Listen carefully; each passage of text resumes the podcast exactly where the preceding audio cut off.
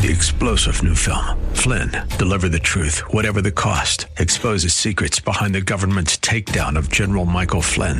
Flynn knew what the intel world had been up to. He ordered the first audit of the use of contractors. This set off alarm bells. He told the truth. He was the most dangerous person for Donald Trump to hire. They had to get rid of Flynn.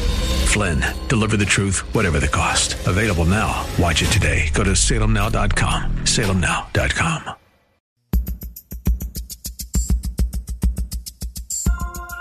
Live from Northern California, it's Lifeline with Craig Roberts.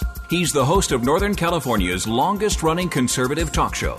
He's a man with a message, a conservative with compassion. He's Lifeline's own Craig Roberts. Thank you, sir. Good afternoon. Welcome to December 1st, 24 days and counting till Christmas. Amazing how this year has moved along. And in addition, perhaps, to the kids at home being excited about Christmas, uh, maybe you too have been excited for other reasons. It has been a Christmas a long time in coming. Some argue 50 something years in coming that the U.S. Supreme Court is going to be hearing one of the most pivotal and potentially world changing or life changing, I should say, um, decisions related to Roe versus Wade that we've seen, well, certainly since 1973. The long awaited challenge to Roe made it to the Supreme Court yesterday with oral arguments. And so far, the signaling seems to suggest a willingness to uphold the Mississippi law that bans abortion after 15 weeks. Let's get all the details on progress. Brian Johnston joins us, Western Regional Director with the National Right to Life Committee and the host of Life Matters, heard Saturday mornings at 11 a.m. right here on KFAX. And certainly a, a banner day uh, as they have begun the hearings today. And so um, let me get your thoughts, Brian, in terms of number one, just how pivotal this potential decision may be. And um, do you hold the same sense that I do that there seems to be, at least from comments made by some of the more recent additions to the High Court, um, a, a, real interest in um, making a reversal of Roe? Yeah. Just to sum it up, yeah. it was fun to listen to it. Uh, started at seven this morning on our end here, but the uh, it just as you said, the, it's pretty predictable from the nature of the questions. I was very proud of Thomas in how he framed the assertion that there is no right to abortion in the Constitution. But some of his questions were very, very pithy and put them on the spot. Kavanaugh was great. He basically was trying to be nice to the the uh, Solicitor General of the United States, a woman, and her name escapes me. I'll get it here in a second. But uh, she, of course, repeated all of the standard rhetorical arguments you hear, and basically about the liberty interest. So the question is the liberty interest to have an abortion, the freedom of choice, versus the interest of protecting life. And Justice Kavanaugh was really good at summing that up, and he almost helped her along because she would kind of she would get on a tangent and said, "Well, no, I understand what you're saying. No, I, I get it. You've been very forceful. You very clearly enforced. But the real question we have to look at is which of these directions do we go in? Uh, boy, there was some. Uh, I think that that Justice Roberts, to be honest, was Chief Justice Roberts, did give me some pause. And again, I agree with your initial analysis, and I think that that the major media also does. They're very concerned Kagan and Sotomayor against standard pro radical feminist rhetoric, standard rhetoric in their questioning, but also a little bit of panic, you might think, in terms of how they were wording it, because they saw that their ideology is really on the ropes in this court. But what Justice Roberts did uh, makes me uncomfortable. I know we've talked about this. I think we need to recognize, as much as the media is saying this is the decision. As I look at what the court has done regarding Texas, the court was asked by this Solicitor General, by the entire administration, as you recall. President Biden issued a demand that the entire federal government stop the Texas law. And three weeks ago, it was heard by the court. And the court said, huh, well, we're not going to stop it. Which really had them steaming, and I believe should have them steaming. The Texas law is still in effect. And the Texas law, uh, here's the cut to the chase. You know this, that the decisions of January 22nd, 73 were plural. They had heard in 72 two different states abortion laws. Laws of Texas, that was the Roe case, and they heard the laws of Georgia, that was the Doe case. Those decisions, when you read them, they make very different points, but they were conjoined. And we called the joint decision the Roe regimen. But it's really the product of two decisions. As you know, I wrote, I wrote a book on that. Very important to recognize that Roe is a regimen of Roe v. Wade and Doe v. Bolton. My great hope, and we'll know about this perhaps early in the spring. We don't know when they'll hand down their decisions. My hope is that they do the same thing. They heard two states abortion laws. My hope is they uphold them both and conjoin them. Because if you look at the bigger picture, we don't have time. But I got to tell you, the Texas law, I think, is much more powerful. Now, the Chief Justice today seemed to smile on. He seemed to smile on the uh, the Mississippi law in the 15 week threshold. I'll be honest with you, I'm concerned that if Mississippi's 15 week threshold is the new standard, things will lock in cement again for another 50 years. Yeah, I guess that kind of begs the question uh, yeah. whether or not I mean listening to and I didn't get a chance to hear much, but but listening to some of the the questioning today, it, it, it seemed to lean more on legal semantics as mm-hmm. opposed mm-hmm. to kind of the core argument that, that certainly from a pro life viewpoint we would make in relationship to when does life begin and the necessity to protect it so, uh, in your opinion, Brian, and I, and again, I realize we're you know we're we're we're trying to call b- balls and strikes here before they've really had their first time up at bat. But give me your yep. your sense in terms of what direction could this potentially swing in, and is one more favorable toward reversing Roe versus the other? Oh yeah, and that was my first response to you because you nailed it. I think that the members of the court again, it is. oh, Sotomayor was desperately mean to say that if you're pro-life, you're political and you're politicizing the court. I, I had a response, but I didn't. I couldn't give it. But um, it's a matter of numbers. Who has the majority on the court? It's an extreme. It is politicized. The Supreme Court has been politicized since Marbury versus Madison. Since it's been politicized since John Jay definitely it was politicized in the case of of slavery. They never revisited. They ruled that a slave could be owned, and it had to be Congress and the Senate that changed that. And then they had to abide by that. So the Supreme Court has always been political. But what they're trying to do is imply, well, if you're pro-life, then you're political. If you're pro-life ruling, it looks like, from the nature of this question, we got five the only person in question, from my perspective, is is uh, is how Justice Roberts would like to define it. And the word that was used most often is the question of viability. Viability. Can a state protect a child before viability? And wisely, I believe it was Kavanaugh said, well, you know, that's been changing a lot. And the problem is, if we draw the line at 15 weeks, what's next? Could it be 13 or 11?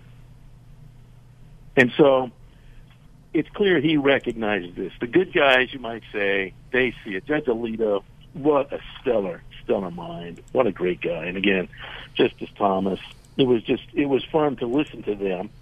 There were other questions I wish had been asked and other answers I wish had been given.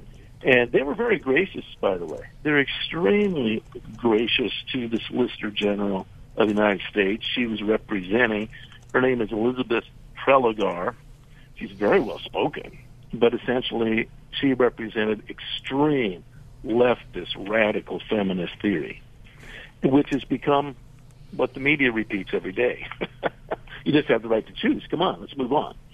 And so this liberty interest, which Kavanaugh summed up very well, the question is, is it the liberty interest that needs to be at stake here, or is there a life interest that's at stake?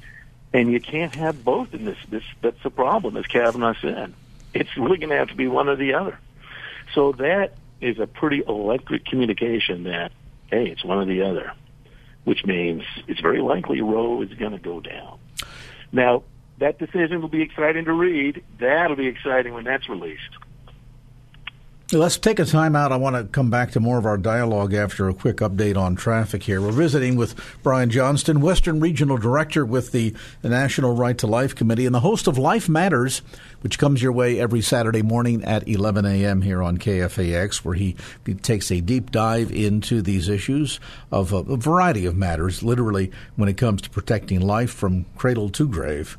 We're talking today about the Supreme Court. Today began the first day of oral arguments as they are reviewing the um, hotly contested Mississippi law that bans abortion after 15 weeks. The Texas case is another interesting one with a slightly different dynamic to it. And of course, at the end of the day, the big question is how early on can we really get a sense of the direction from questioning as to where members of the High Court will go? I think it's pretty clear where things will go in terms of opinions um, that uh, eventually will, will be handed down by Neil Gorsuch, Kavanaugh, and, um, and Barrett. But as for the others, and what about that all important potential swing vote of Justice Chief Justice John Roberts? a Republican, a Bush appointee, who in recent years has shown a greater propensity to lean more on the liberal side of the court. Will he come through or will he disappoint? More of our dialogue with Brian Johnston as this edition of Lifeline continues. And now back to Lifeline with Craig Roberts. The U.S. Supreme Court began oral hearings in the case of the contentious Mississippi law, which bans abortion after 15 weeks. We're visiting with Brian Johnston, Western Regional Director with the National Right to Life Committee. And uh, Brian, undoubtedly, this is being watched very closely by all sides. Um, and while certainly, as we mentioned, this is going to be a difficult one to call because there are some potential variables in here, including not least of which is the potential swing vote by Supreme Court Justice that that John Roberts that you know potentially I think could go either way. Um, I'm not a betting man, but if you had to guess, where do you think it might come down? And is there a chance if we fail to succeed in this case, what about the uh, the Texas case? Well, good questions all. And one of the things I, I think because of the three new faces, uh, coupled with stellar, stellar judges like Alito, like Thomas. Again, Thomas was so vilified. Uh, by the way, that was by Joe Biden at the at the Thomas hearing. Joe Biden wanted to get him. You know, the accusations are guilt. That's a very. If you haven't seen the the documentary on uh, Justice Thomas, his his background is incredible. But up from poverty, but he is such a brilliant mind. But he has been there for a while. And as I said, Justice Alito. And so we've got five right there with the three new justices. That's five. The sixth vote is, of course, the Chief Justice, and he has always said he's pro life. And you've touched on, and, and again, I try not to be too mean, um, even to my opponent. so you know what I'm talking about. Um, as Lincoln said, well, that's how you, you win friends, and that's how you destroy enemies. But I don't uh, not that Justice Roberts is listening to us, but what a Chief Justice does is helps determine what all these different individuals' opinions, how it's going to be cobbled together. And we saw the great alarm. They they do that a lot. They will often pick up the final decision and write it if they think they can do a better job. But they might even switch switch the balance in order to get certain questions emphasized. I'll be charitable. Perhaps that's what he was doing on the Obamacare vote. Perhaps. Perhaps he wanted to get a certain point about taxation because that's supposedly why Obamacare was upheld. It was legal because it was a tax, even though it was never presented as a tax. That was never what it was.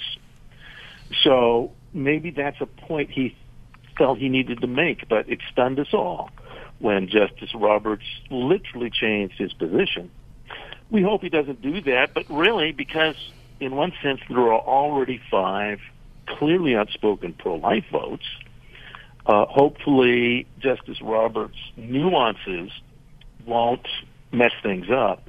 But the real question is, all of these justices are still independent and they're going to make very and it's entertaining. Uh, Justice Rehnquist is, has become one of my favorite judges because he was very insightful. And it's not that I agree with him in everything, but he he was very important at nuancing, and he actually joined the Casey decision, but he did it so he could really destroy Roe. He was not ultimately successful, but in his Casey arguments that he wrote, and it's now standing dicta he destroyed all of the rhetoric that upheld Roe.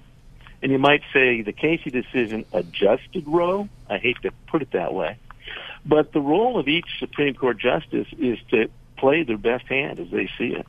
And so as a Chief Justice, you got to take these these nine members, which would include yourself, and then come out with, okay, this is how we're going to present this, and then call it together. So he's kind of a coach He's kind of a dad. He's kind of a mom. he has to keep everybody happy.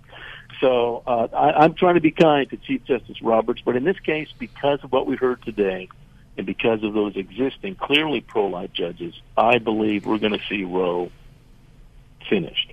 How it's finished will be the question, but I think Roe is very likely going down. Now, when you say finished and how it's finished, that raises a couple of very important questions.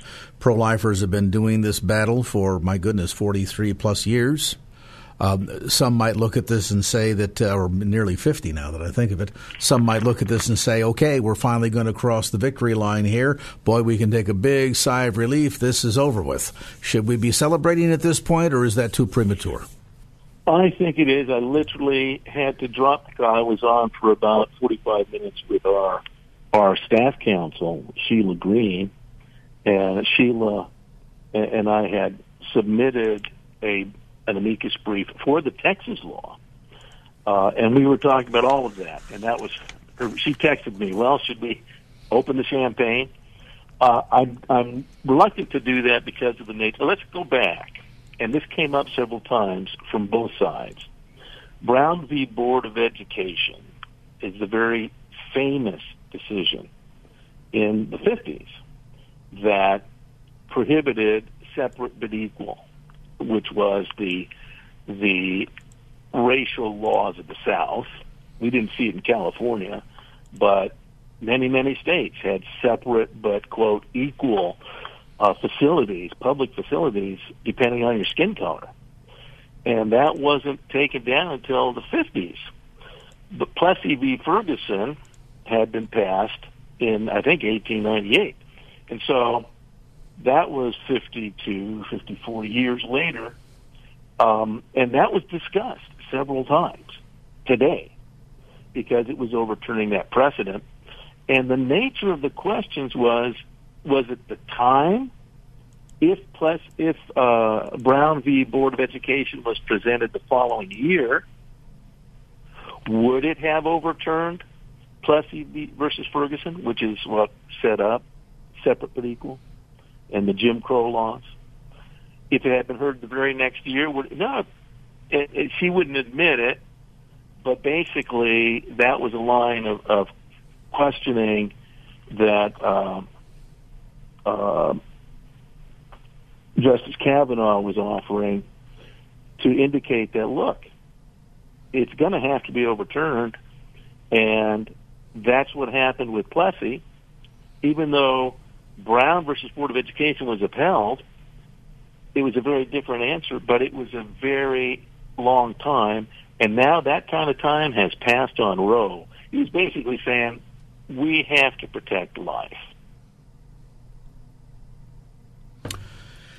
It'll be fascinating to watch this as they uh, move through the oral arguments here. And uh, you're indicating we would anticipate no decision until probably mid year of 2022?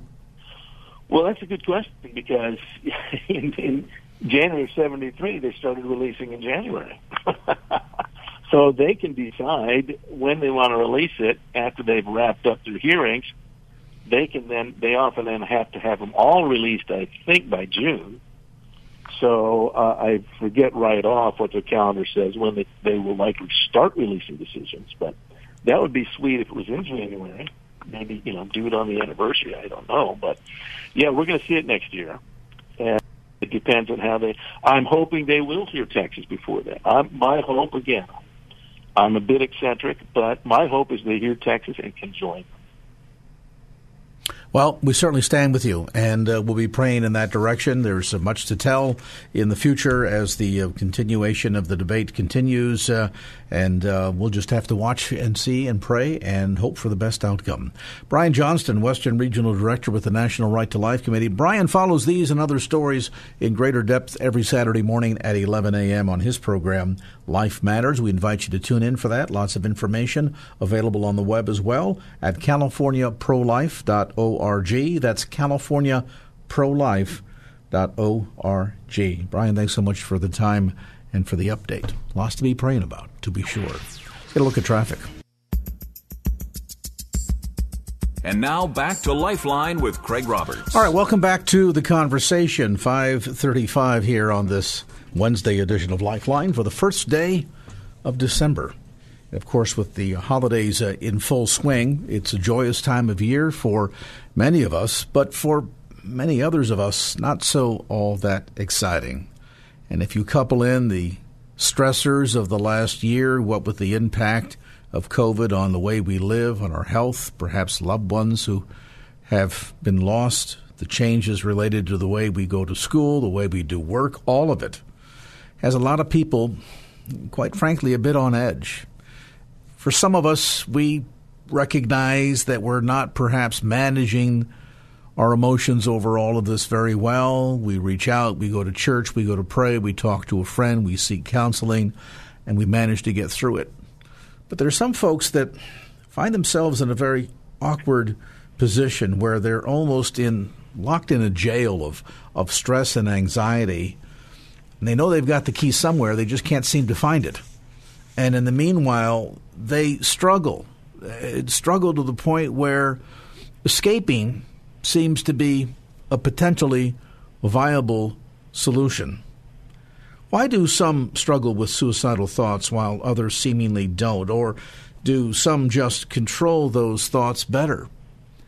A new book deals with this topic called The Suicide Solution Finding Your Way Out of the Darkness, newly published by Salem Books, the same fine folks that own this radio station. And joining me is its co author, Dr. Daniel Emina. Dr. Emina is a child and adolescent psychologist, earned his medical degree at the University of California Los Angeles School of Medicine, and is the associate medical director of the Amen Clinics, a nationwide network of pioneering brain health clinics founded by Daniel Amen. And Dr. Emina, thank you so much for taking some time to be with us. Hello, Craig. Thank you so much for having me on. I am honored. It is a privilege to be on here with you today.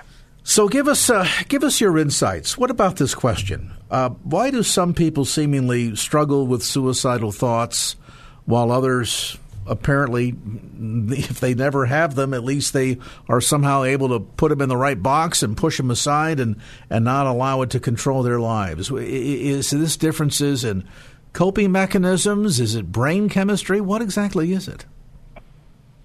So wonderful question, an in-depth question that we could probably spend the whole hour talking about plus, but I'll give you kind of a short answer of it. We all have an innate self-preservation mechanism, um, and it's a mix of things that actually contribute to it. There's a hardware of us or the biology of us that contributes to staying alive, and there's a software, the psychology of us that also contributes to our wellness and staying alive when someone is more susceptible to suicidal thoughts, it's a breakdown in one or both of these areas. So for some un- unfortunate individuals, it's a biological issue, meaning that at some point along the way, their biology of their brain has been impacted in such a way that it allows them to have more suicidal thinking, more suicidal thoughts. And you'd wonder why would the brain even have that capability? Um, the brain has the capability to do quite a bit of things. Um, and one of them in, in self-preservation is also being able to think about the worst case scenario, right? Think about the lion that could potentially jump out the bush. If the parts of your brain are injured, it can impact how often you see that threat. You see more threat around you than maybe others would. And it makes it hard to dissipate that threat or to push that threat away. And after a while, it can be so overwhelming that the threat becomes self. And those intrusive thoughts jump in so aggressively. And for some people, it, it, death actually seems as a relief in, in that in that way. Now, on the other side, there's the software elements of it, and, and that's the psychology of us, the things we learn over time um, in how we're raised and in our experiences what we read, what we learn in our faith and such. Um, what we call, we simplify down to our the story we tell ourselves about ourselves. Unfortunately, that story can contain bugs, right? And that's why we use this analogy of hardware software. It can contain bugs that can impact um, how we perceive ourselves and how we perceive and manage our stressors. So, unfortunately, for some of us, we can have bugs in our hardware, bugs in our software, or in both which can make it more likely that someone would have suicidal thinking. So there are cases where maybe as you're suggesting those those coping skills to deal with those stressors are broken or are they simply underdeveloped, meaning that, that part of it has to do with uh, you know the old nurture nature thing. Uh, part of it has to do with the way you were raised, viewpoints on life, perspectives on dealing with challenges. You know, uh, some might have, parents that when they a big stressor comes along, they you know pull up themselves by the bootstraps and say we're going to lick this problem and get out there and go team go. And others, you know, maybe retreat to the corner, close the windows, and open up a bottle. So is it part of it that it, it, it was neither never developed or or coping skills that somehow maybe have been broken by a life event? All of the above. Wow. That's the thing. And it's unique for each individual, right? So so let me just use one of the examples you mentioned there. The pull up the bootstrap type parent, they may have communicated that to their child, but let's say their child has learned that, hey, I'm just supposed to like work harder, figure it out, get better in my faith, push deeper, but they have the biology issue. They have the hardware side of it. There was an injury. They had a head injury. They played a lot of football or whatever it may be. They went off to war or whatever it may be, and they got they they dealt with a concussion blast or whatever, um, and it changed the way their brain fires and works. Mm. It's not as simple for them. Even they may have that innate ability to say, "I just got to work harder. I got to try harder." The harder they work, it it won't change the fact that their biology was injured. Now, on the other side, again, using that same analogy of, well, there are some parents who don't teach that, that pull up the bootstraps thing, and they, yes, that can also be problematic, right? Because it leads to something called problem solving avoidance, right? Moving into this strategy of like, okay, I'm just going to pretend the problem's not there and wait for it to go away until it gets to a certain point where the problems don't go away, mm. right? And then the next avoidance thing is to run away um, but where do you finally run away when there's nowhere else to run? That's when some people start considering ending their life. So it, it ends up being a combination of things, unfortunately, and it's unique for each individual, and that's what the book tries to address. Yeah. Finding the particular uh, concern for that individual. And I think that's important for those of us that don't struggle with this, that have a friend or a loved one who does, to understand that there's not one single cause nor one single solution. So sometimes in a simplistic form, we might suggest to somebody who is struggling to say, well, you just need to get a better perspective on life. You need to think more positively, things of this sort. Um, and yet, unfortunately, it's not quite that simple. You know, I, I find it interesting that uh, you think of, for example, the, the, the pain reaction. If we begin to get close to, say, a, you know, a hot um, burner on the stove, uh, that that reaction that tells our muscles to recoil when we when we feel the heat on the tips of our fingers is a good thing because it's telling us, hey, don't don't keep moving toward that direction. You're going to hurt yourself, and so mm-hmm. that pain can act as a warning signal. And I suppose, in a sense, anxiety can do the same thing, a, a means of telling you, hey, there's there's something wrong here that that needs some attention. And yet, some people get stuck and end up getting buried by the anxiety, and others say, oh, when I get that kind of prompt, I know that I need to engage and, and address this problem that I might be facing. And I'm, I'm wondering, in a case like that, is it another example where the, the old adage of a fight flight response is somehow inferior or broken? Uh, uh, again, another wonderful example. Um, so the fight flight response is a necessary response, right? It's a necessary thing. It keeps you alive, right? But imagine that system is broken. And that literally happens. It breaks.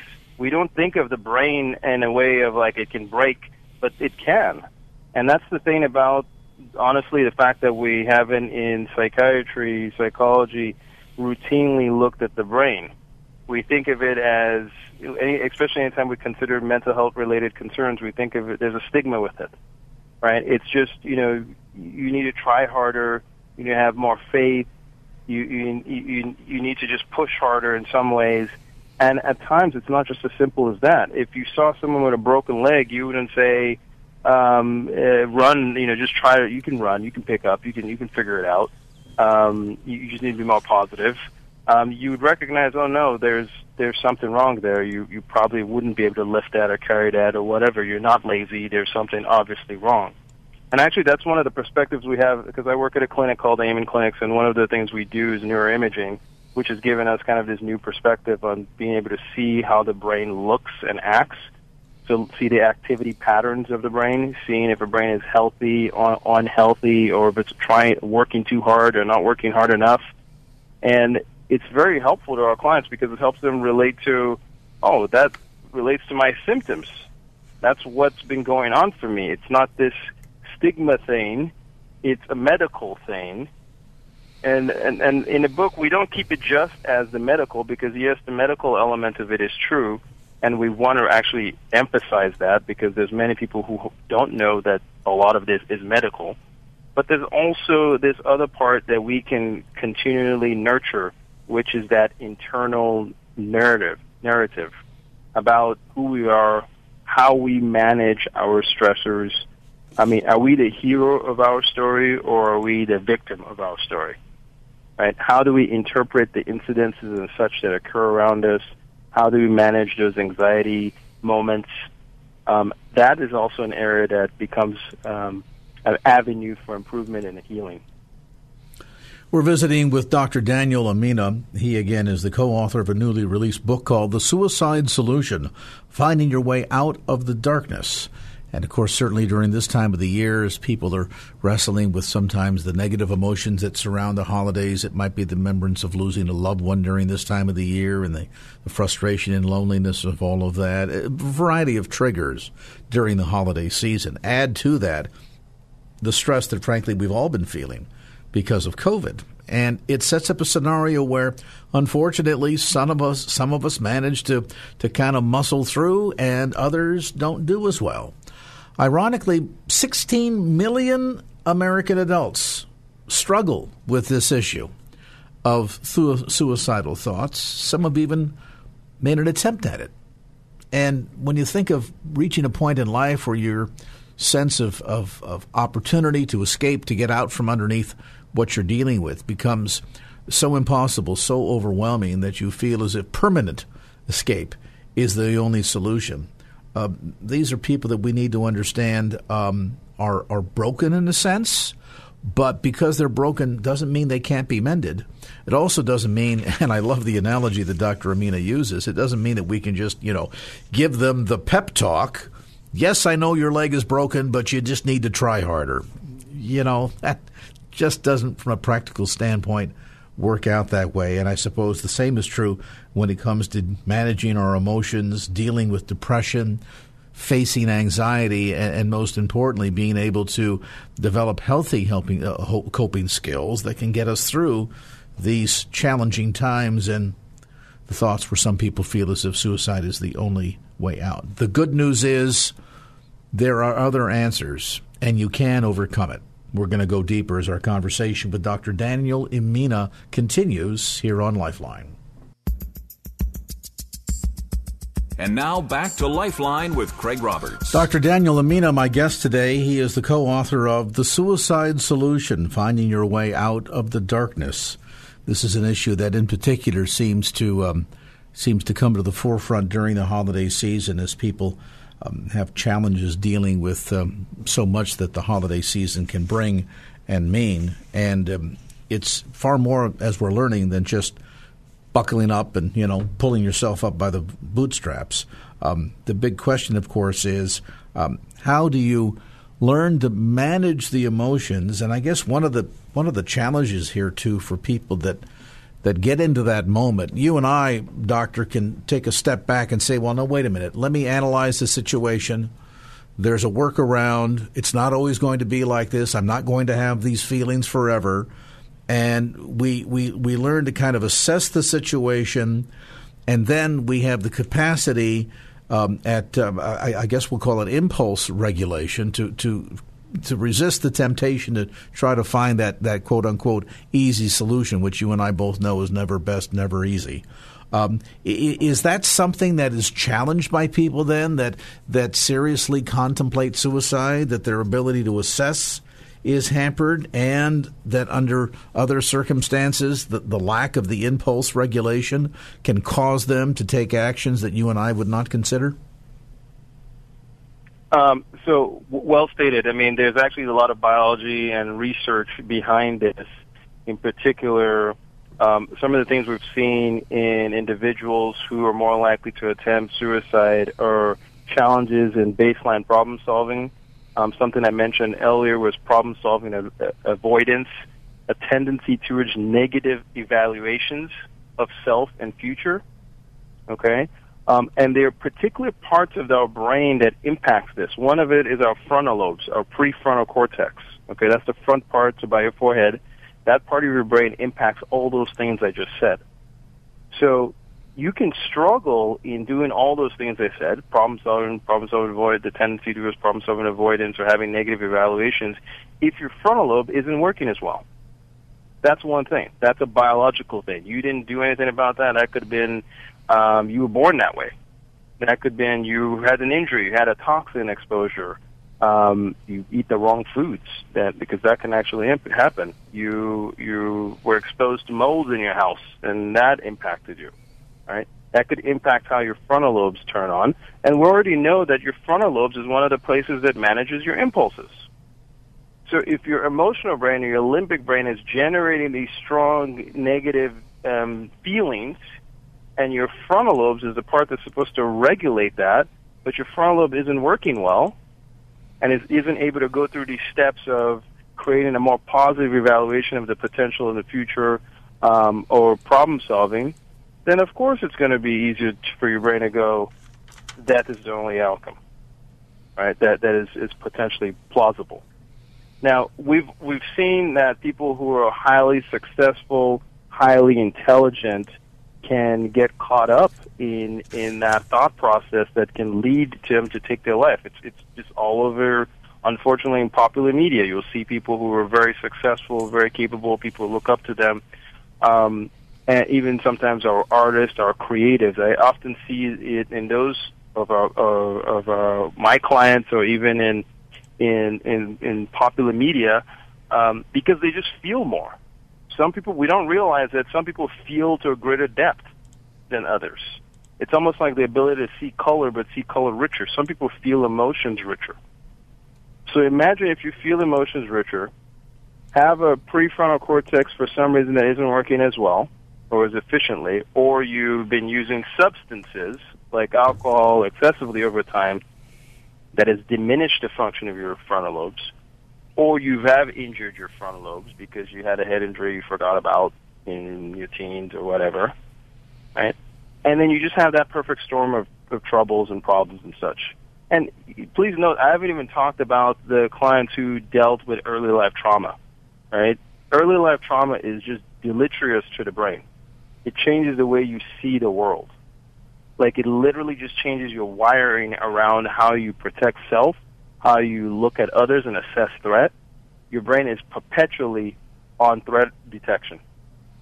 It's very hard to feel peace. It's very hard to feel happy when your brain is just looking at threat all the time. You could be in a nice vacation spot and whatever, and you're like, what could go wrong? Right? Yeah. When someone's Yeah. living like that chronically, it makes it difficult for them to be happy, and it's difficult for others to even understand what they're going through. And there's not, I guess, at the end of the day, not just a emotional response to all of this, but I've got to imagine, Doctor Emina, that there is a physiological response. In other words, the constant stress, the constant pressure, the the inability to to either balance or avoid the the feelings and the thoughts and that sense of being overwhelmed. I mean, my goodness, it's almost like being, you know, the old adage, you know, being pecked to death by geese. One goose not so bad, thousands of them nonstop consistently, and and you know, you you feel like you're you're you're ready to give up. Yeah, and and un- unfortunately, and again, this is one of those things where it's hard because we don't always walk in someone else's shoes, but it's how the brain interprets all these particular stressors, right? How it uh, prioritizes this mix of stressors. Um, they could be positive things that are happening along the way too, but if the brain prioritizes those those stressors, it'll, it'll focus in on them and generate negative emotions on, on them, generate the inflammatory response that comes with negative emotions. It actually changes how your physical body works. You have more stomach issues, you have more skin issues, your immune system isn't quite as great, you maybe have more autoimmune related stuff is going on. It impacts your cognition, your thinking in itself because you're under that chronic stress. Um, the, I want to emphasize the way the book is set up is to set it up to present what the data is, to present what is actually happening so people have that, have that knowledge base. But then we shift pretty rapidly into now here's what you do about it. So as much as we want to present the data, we want to present that data so that you know why the next steps are important. One of the things, uh, one of the maxims I live by as far as my treatment is a quote from Seligman. It's treatment is not just fixing what is broken, it is nurturing what is best. So yes, we will talk about things that needs to be fixed, but we'll also talk about things that we need to nurture, things that bring wellness, um, things that are giftings or our talents that we need to build up because that fills us up too. And of course, at the end of the day, also helps to develop those uh, and hone those coping skills in other ways that can be useful in addressing a whole variety of, of stressors because you, can deal with the stressor of the moment, but now tomorrow, next week, next month, next year, something new comes along and having the skills in kind of that toolbox, so to speak, to be able to recognize what it is, respond to it, and manage to manage it.